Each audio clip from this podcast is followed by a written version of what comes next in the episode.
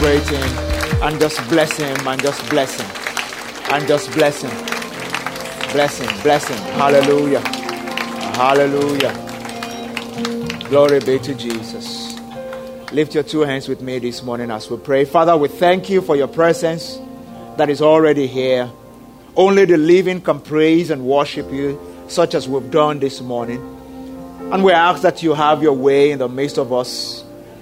Let your presence pervade and permeate this atmosphere. Make it conducive for miracles this morning. Make it conducive for divine intervention. We thank you for this service and for everyone here present, everyone that will still join, and everyone joining us on the internet. We ask, let your grace rest upon us right here. Let there be an exchange in your presence this morning. Give us beauty for ashes, the oil of joy for mourning, and the garment of praise for the spirit of heaviness. We bless your name, Jesus. Charge your word with power today. Let it minister grace to every hearer. Let your name be glorified. We thank you, Jesus. In Jesus' precious name. Amen. Somebody bless the name of Jesus. Hallelujah. Hallelujah. Glory be to God. Please, you may have your seat. Have you welcomed your neighbor to church? Uh, praise God. I said, Praise God. Uh, I can see that some people are trying to greet courteously. Praise God. I know you, you're aware of, you know, all the, the stuff making the rounds about the Ebola outbreak. Um, we'll talk more about that in the course of the service, but I just want you to know that um, Ebola or no Ebola, brotherly love must continue. Praise God. Uh, so, uh, if you don't have your own hand sanitizers, as you come into the service, you can ask any of our ushers. They'll, they'll put in your hand, rub it, and let brotherly love continue. All right? Praise God. I said, Praise God. Yeah, so uh, we, we need to still be able to care for each other. The information that we have out there, a lot of it is just to, you know, uh, create panic and fear. Uh, the virus is not even uh, something that can be easily passed across except somebody is completely down and, and sick. Praise God. In which case you will see you will see all the symptoms, you know, showing.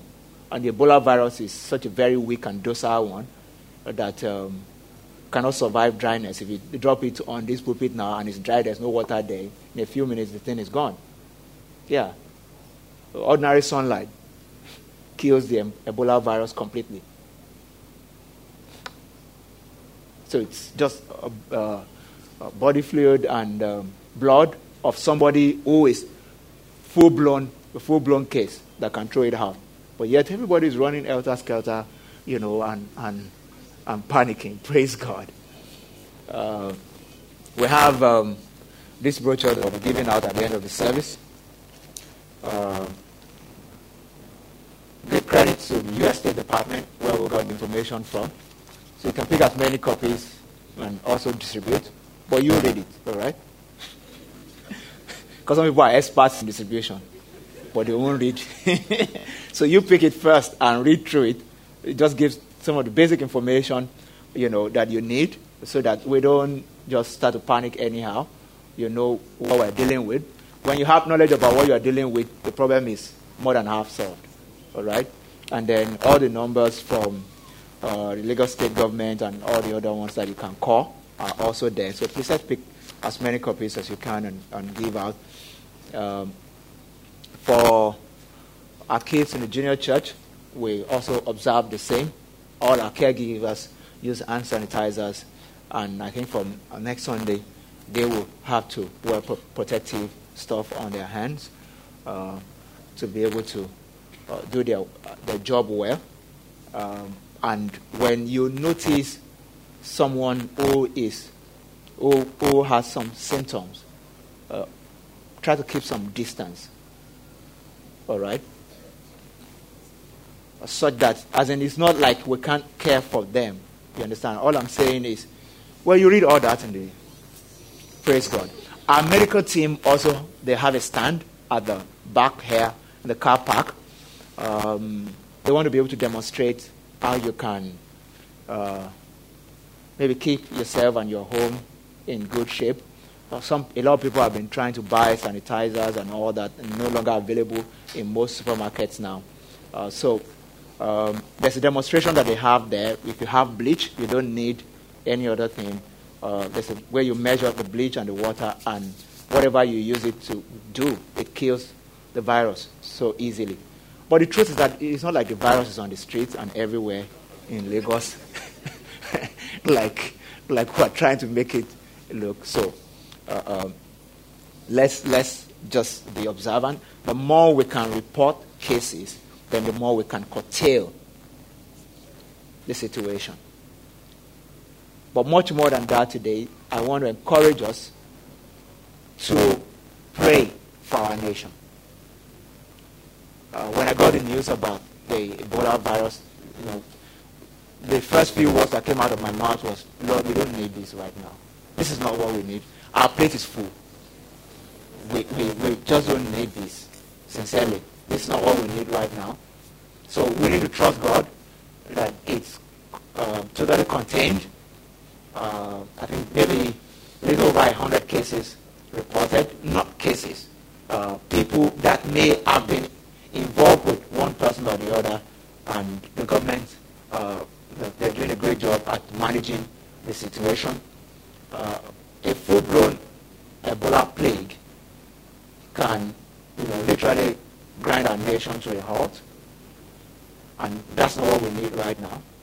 We are trusting God for this nation to move forward. We're looking forward to 2015 uh, elections and all that. Uh, with the Ebola plague, there can't be election. That's the truth. It's a full-blown plague. Yeah. The commerce will shut down. The economy will shut down. That will not happen in this nation. I say it again. I said that will not happen in this nation. In the precious name of Jesus. Yeah. We will be able to go in and come out without our borders being completely shut down. Because by the time flights can no longer come into Nigeria, businesses will come to a halt. Yeah. That's why we need to pray. There's nothing that is happening in the physical that cannot be controlled from the spirit.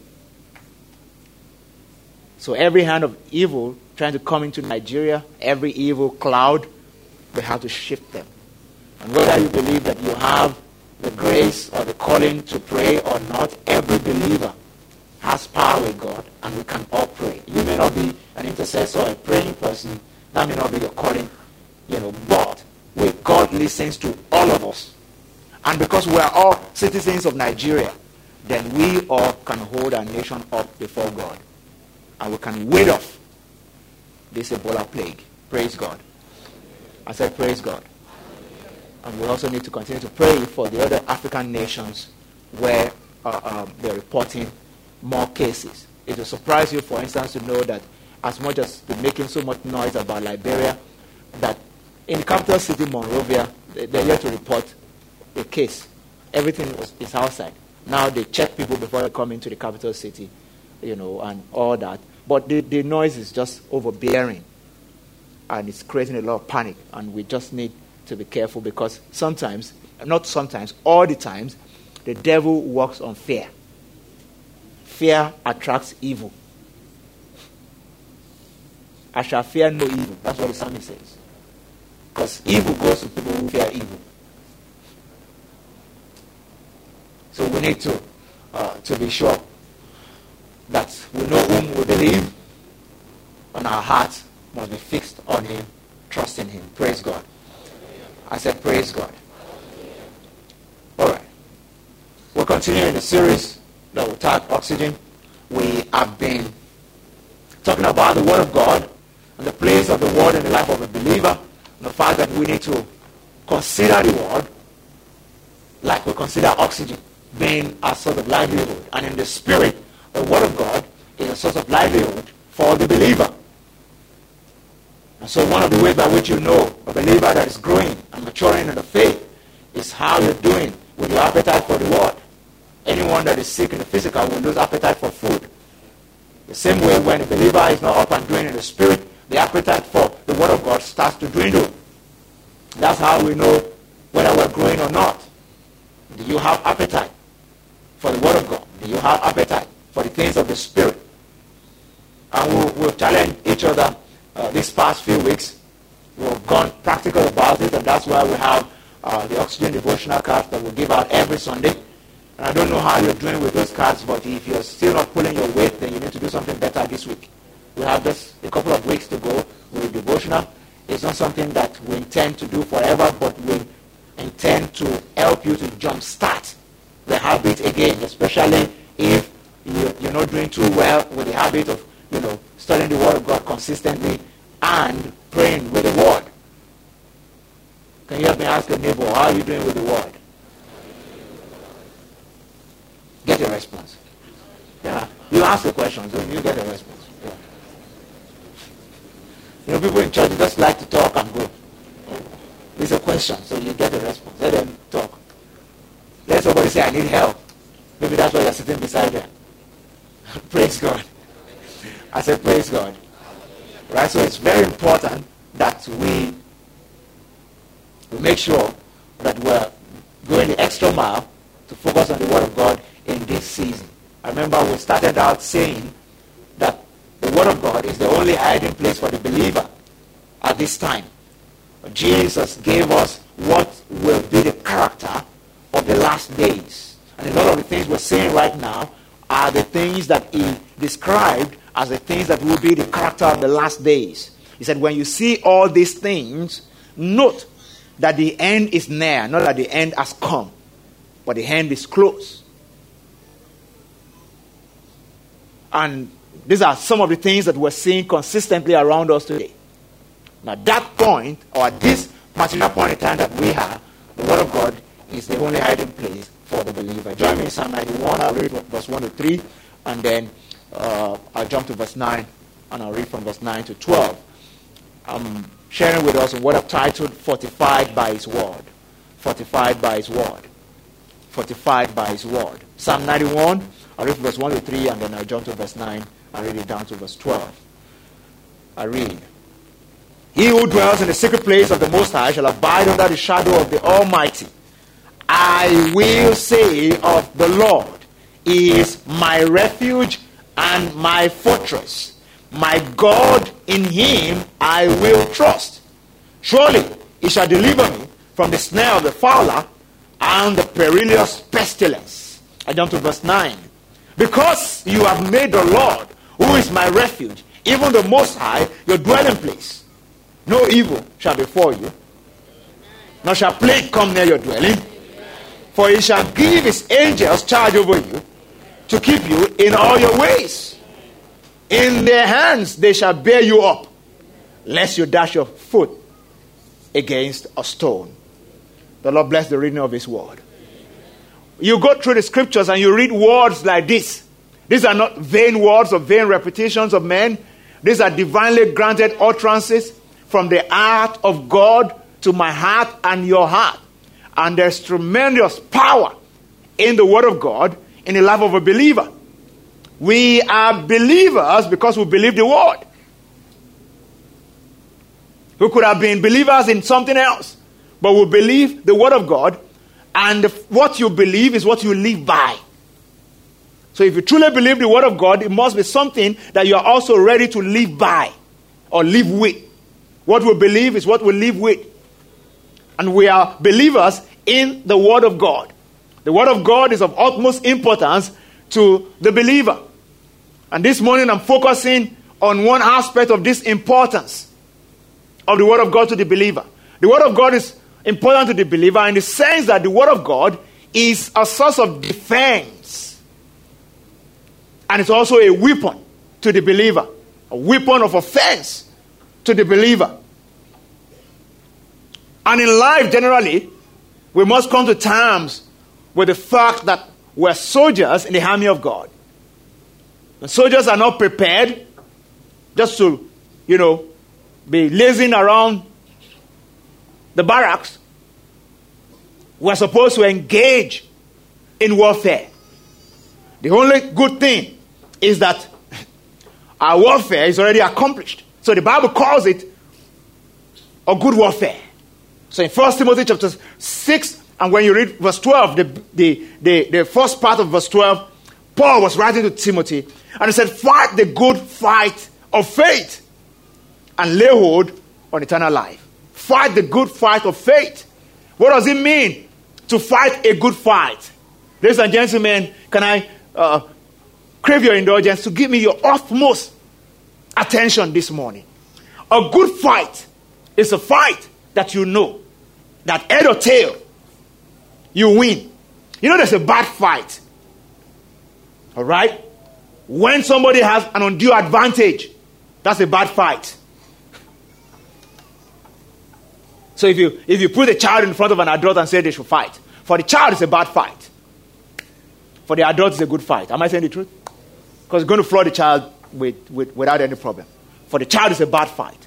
And Paul was writing to Timothy here, said, fight a good fight of faith. A good fight is a fight that I'm fighting from the standpoint of victory. That I know that I know that I know that I need to fight, but I already have the victory. Why? Because Jesus procured the victory when he hung on the cross. So the fight of the believer is a good fight of faith. Because we're fighting from the standpoint of victory, not of defeat. Not that we don't know how it will turn out. For we know that all things work together for the good of them that love God and are called according to his purpose. That's what the scripture says. But we need to engage. We need to engage. Our failure to engage will amount in defeat. But engaging by faith is fighting a good fight of faith. It's fighting a good fight of faith. There's so many things that God has blessed the believer with. Ephesians chapter uh, 1, verse number 3 says that uh, He's blessed us with all spiritual blessings in heavenly places in Christ. Says, Blessed be God and Father of our Lord Jesus Christ, who has blessed us with every spiritual blessing in hev- heavenly places in Christ. But if you're like me, you don't want your blessings to remain in the heavenly places. You don't, don't, don't drive your car in the spirit, drive it on Third Mainland Bridge. All right? That, that's, that's better. Glory be to God. I said, Glory be to God. Let, let blessings come down here.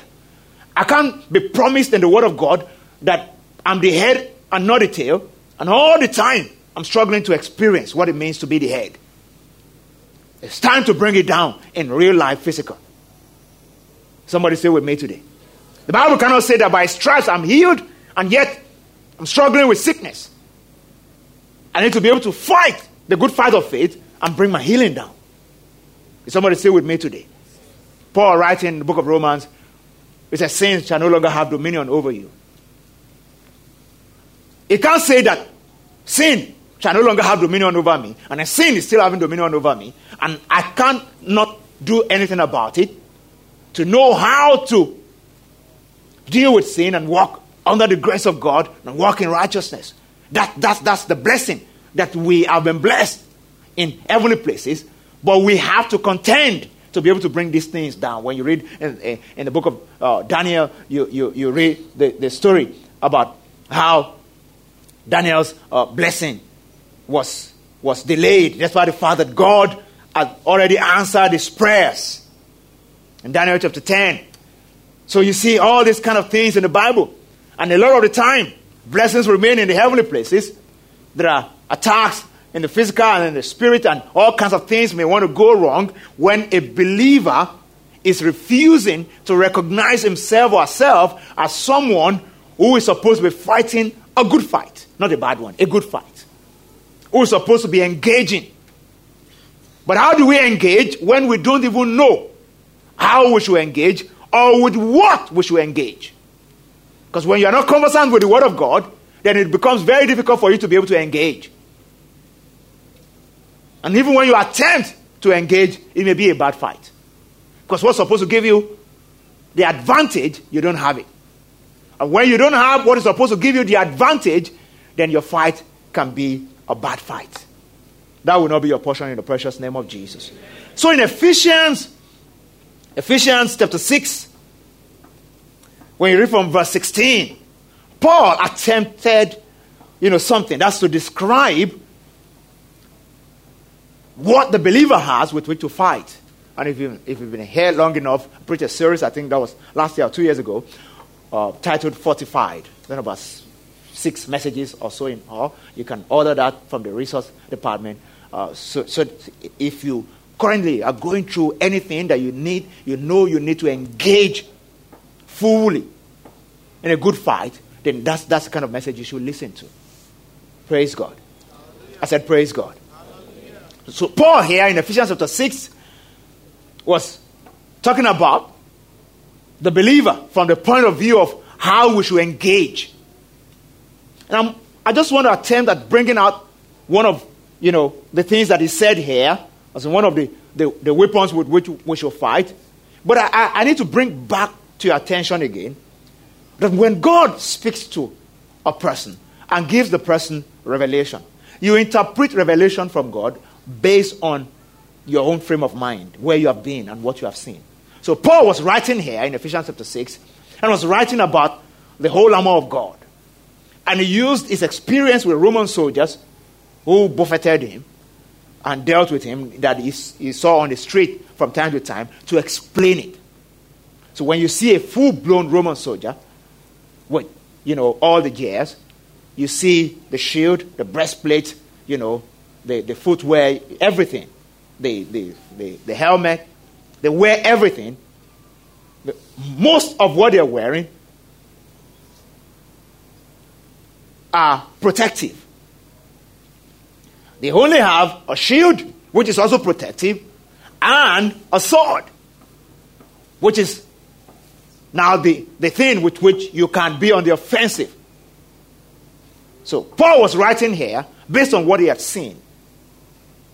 He received a revelation from God and interpreted it through all the different, you know, gears that the Roman soldier will wear. Are you still with me this morning? So when you look at the believer in the spirit, Paul looked at the believer in the spirit, and because he understood that the believer is first and foremost a soldier in the army of God, then he interpreted the believer based on what he has seen in the physical. And then he wrote this here in Ephesians chapter 6, verse 16. It says, Above all, taking the shield of faith, with which you will be able to quench all the fiery darts of the wicked. So a believer without faith in your heart that God is able to do what He said He will do, and that faith will move you to go to places where ordinarily you shouldn't go, then you don't have the shield of faith. But that's not what, what I'm critically looking at this morning. Let's, let's proceed a little further. Verse 17 and take the helmet of salvation and the sword of the Spirit, which is the Word of God. That's this, this is where I really want to dwell this morning the sword of the Spirit. You know, Paul described everything. If you read from verse 15, the description started from there. It talks about the breastplate of righteousness, the, the guard your waist, your loins with the truth, you know, and all that. And then the shield of faith, the helmet of salvation, and the sword of the Spirit, which is the Word of God. And in this season that we're dipping ourselves again in the Word, we must understand that that Word is very critical to the victory of the believer. Very, very critical. Extremely critical to the victory of the believer. These are the things we engage to fight as believers. You know, I don't know if you've been places before, uh, but just based on our imagination, sometimes believers are praying and you get to a prayer meeting, they say, Bring out your AK 47 rifle, rifle. Then you bring, you see people pointing like this, and they say, Grrr that's, that's not better than playing computer game with your son at home, truly. Uh, because there's, there's really nothing like that in the Word of God. Paul described what we have. And in, in 2 Corinthians chapter uh, 10 here, verse 4, he made it express. I mean, expressly said, For the weapons of our warfare, they are not carnal, but mighty in God for pulling down strongholds. The Word of God is the number one weapon of the believer. The believer is therefore badly positioned in battle if he is without the Word of God. Ladies and gentlemen, the Word of God in the mouth of God is, is as powerful as the Word of God in the mouth of a believer. There's no difference. The same way God said, Let there be light in Genesis, and there was light, a believer can speak light into any situation. Are you still with me this morning? I said, Are you still with me this morning? The Word of God in the mouth of God is as powerful as the Word of God in the mouth of a believer. So when God speaks His Word, when a believer speaks the same Word, it creates the same effect. It creates the same effect. Are you still here this morning? I said it creates the same effect. The same effect. So, whether it's an onslaught of the enemy coming through compromising thoughts or direct attacks on, on your body, challenging situations circumstances, or you have needs for divine intervention in your finance, in your career, your marriage, in the life of your children, the Word of God still remains the number one weapon with which we make war. What we're, what we're saying today is that when believers are in a situation, the first thing we think about before we think about the Word of God is any other kind of intervention. If there's a sickness, for instance, uh, you call the doctor, you uh, take your drug, you know, and all that, and all that is not bad in May, during our month of healing and health, we've discussed that. All that is not bad. But you need to, first of all, start with declaring the word before any other thing. He sent his word and healed them and delivered them from all their destructions. That's what the scripture says. The word, therefore, is the foundation for every other forms of intervention. We are first and foremost believers in Christ Jesus and fully devoted followers of Jesus before we are any other thing. Is somebody still with me this morning? First and foremost, that's who we are. I'm first and foremost a child of God before I think of my degree. How do you understand what I'm saying? When you put the cart before the horse, you mess up your good fight. You turn it to a bad fight. I'm first and foremost a fully devoted follower of Jesus before I'm a Nigerian. and, and I don't mean to be unpatriotic, but that's just the truth. I'm not from here, I'm from heaven. And he that is above is above all. Are you still with me? Yeah. Yeah. When I became born again, I have a second, a second citizenship, which is which supersedes any other kind of citizenship. And if I will live my life from that point of view, I will always be well positioned for a good fight. David was facing Goliath, and because he realized that he was, first of all, a Jew who has a covenant with God before any other thing, he took his position in that battle, speaking about the God of the army of Israel before any other inter- form of intervention. That was why when they would give him options on what to wear and how to fight, he wouldn't yield to any of those things because he could see where his real advantage was. It wasn't in you know what you know or what you don't know. All those things come later. When I'm in a situation and God wants to use my natural wisdom or my intellect, He will engage it along the line. I hope you understand what I'm saying. When I have brought Him in. So He will be the one to let me know that you know this person who can sort you out and I want you to talk to him. Or, or introduce certain desires and thoughts into my heart that will lead me out of the situation. When my mind is not engaged on Jesus, I I walk through situations manipulating my own way through. So God works with us in every situation when we have brought him into the situation. Are you still with me this morning? The Bible says, the book of Psalms says, when the way of a man pleases the Lord, it will make his enemies to be at peace with him. Another, another uh, scripture says, it says, delight yourself in the Lord, and he will grant the desires of your heart. What happens? When I'm delighted in God, my desires are no longer mine. He introduces them. Are you still with me? You know, sometimes you're thinking and you're wondering, where does that thought come from? If it's a silly thought, it's from the devil. Because you knew that you are not supposed to be thinking that way. If it's a great thought, it's from God. Are you still with me this morning? Yeah. You just ah, had a great thought. You thought of doing something nice to somebody that you should not be nice to. You're wondering what's wrong with you. Why do you want to do that? That's God talking to you. Are you still with me this morning? When God wants to intervene in the life of a believer, He plants thoughts in your mind. Thoughts in your mind that you'll be wondering, ah, why am I feeling like this? Why am I thinking like this? It's God introducing thoughts into your heart. That's what happens when you make Him the foundation in a situation. Then it starts to work around every other thing. He will use your personal resources. But your personal resources will not be wasted and used anyhow when you have brought God into the foundation of that situation.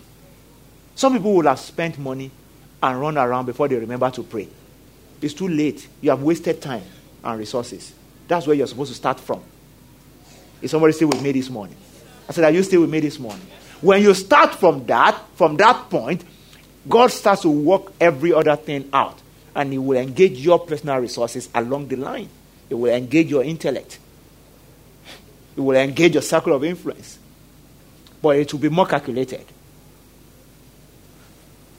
Why? Because the all knowing God has been brought into the situation.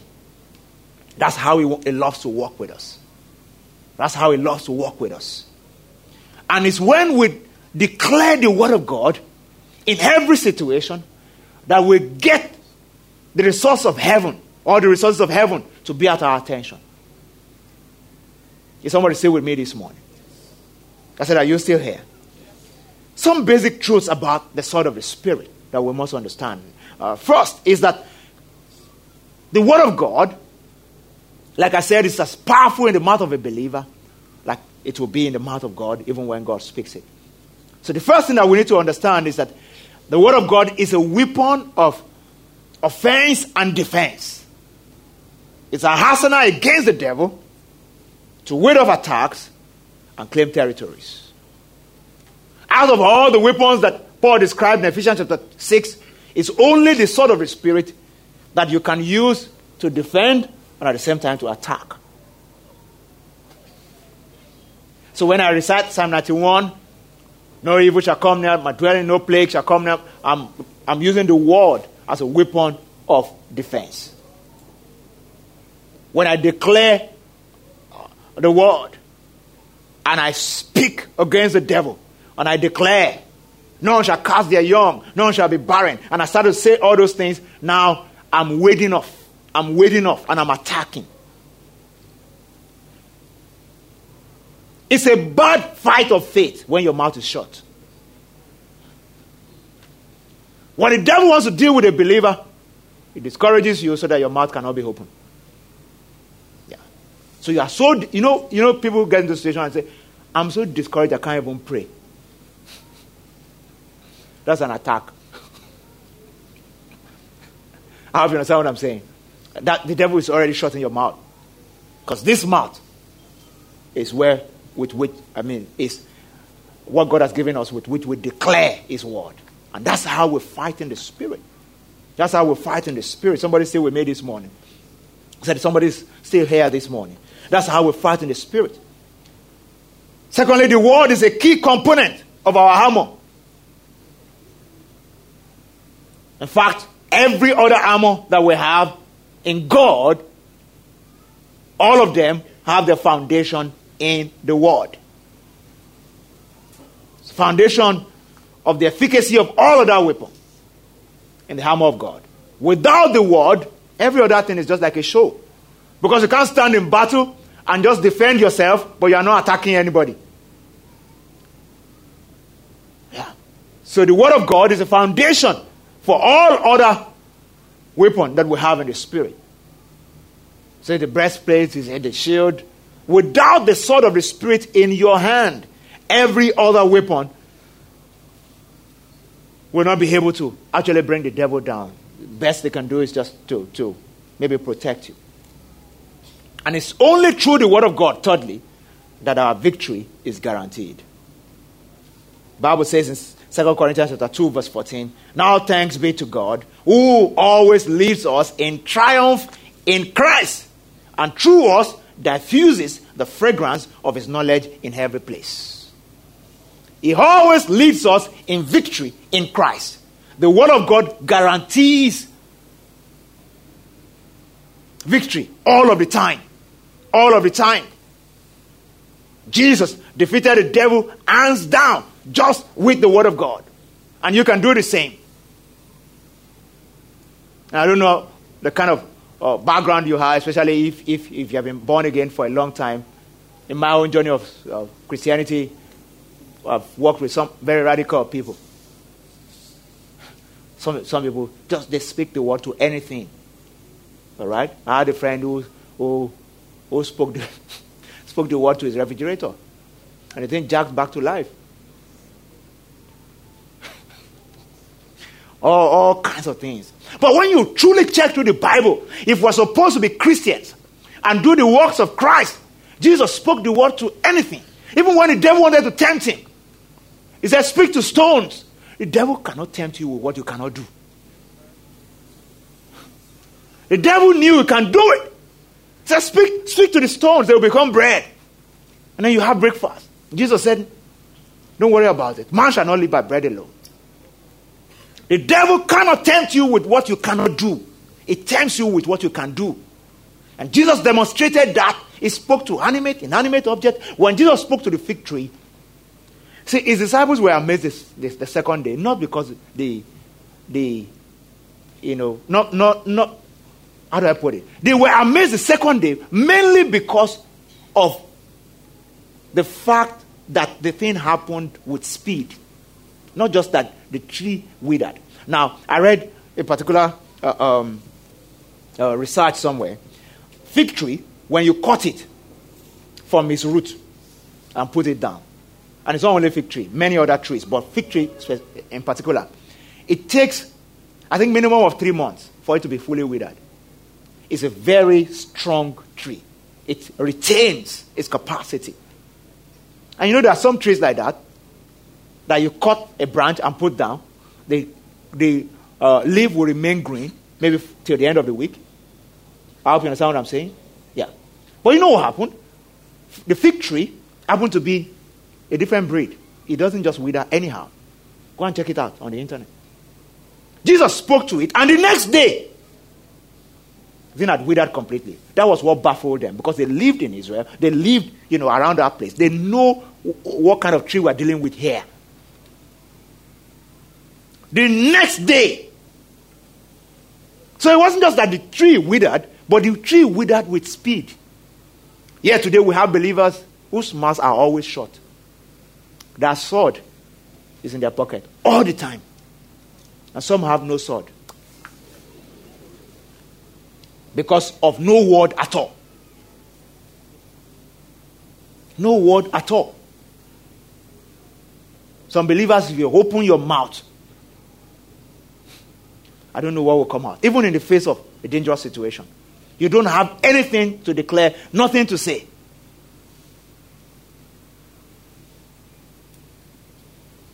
You know, when you travel and you're entering a country, you see the at customs, if you have anything to declare. And um, light travelers always don't have anything to declare. Am I saying the truth? So you just walk through and go in the things of the spirit, when you face the devil, you must have something to declare. you declare what has been written. That's the only way to get a right of passage. That's the only way for a right of passage. I am not alone. I know what has been written concerning me. So I declare the word of God in the area of my health. I declare the word of God over my finances. I declare the word of God over my children. I declare the word of God even in the face of a plague. My industry is going down, but I choose to declare the word over it. Because we fight our battles in the spirit with the word of God. Is somebody still here this morning? I said, Are you still here this morning? David faced Goliath and kept declaring the word. It wasn't the stone that brought Goliath down, it was the word. The words have gone ahead of time to do the job. And believers here this morning, I need you to understand something. I need you to understand something. And that's that the only proof that you have the spirit of faith is that you open your mouth to speak. That's the only truth, the proof that you have the spirit of faith. 2 Corinthians chapter 4, verse 13, and I close. 2 Corinthians chapter 4. How do I prove that I have the spirit of Jesus on my inside? The spirit of faith is that my mouth is not shut, that the sword of the spirit is engaged from time to time. 2 Corinthians chapter 4, verse 13. And since we have the same spirit of faith, according to what is written, according to what is written. Can you hear me ask your neighbor, do you know what is written? And since we have the same spirit of faith, according to what is written, I believe. Therefore, I spoke. We also believe, and therefore we.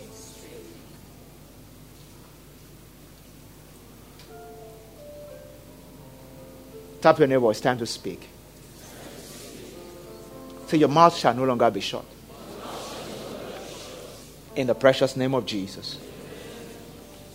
So we engage the sword of the Spirit, knowing that we have the same spirit of faith. The Bible says we should be a follower of them who, through faith and patience, inherit the promise. So we engage the spirit of faith, and the way we engage the spirit of faith is through divinely granted utterances.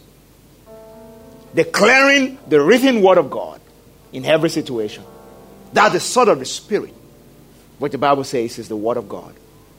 It's a double edged sword with which we can defend and we can attack. If your mouth is shut, you may never be able to record victory in the things of the Spirit. But if you keep, if you dare to keep your mouth open and declare the word of God from time to time, you walk in victory all of the time. You walk in victory all of the time. Blessings will no longer be in heavenly places. You'll be able to see them in earthly realms. This is one more reason this morning why a believer must be exposed to the Word of God on a daily basis. Because when you do that, what you're doing is that you're open, opening up yourself for strength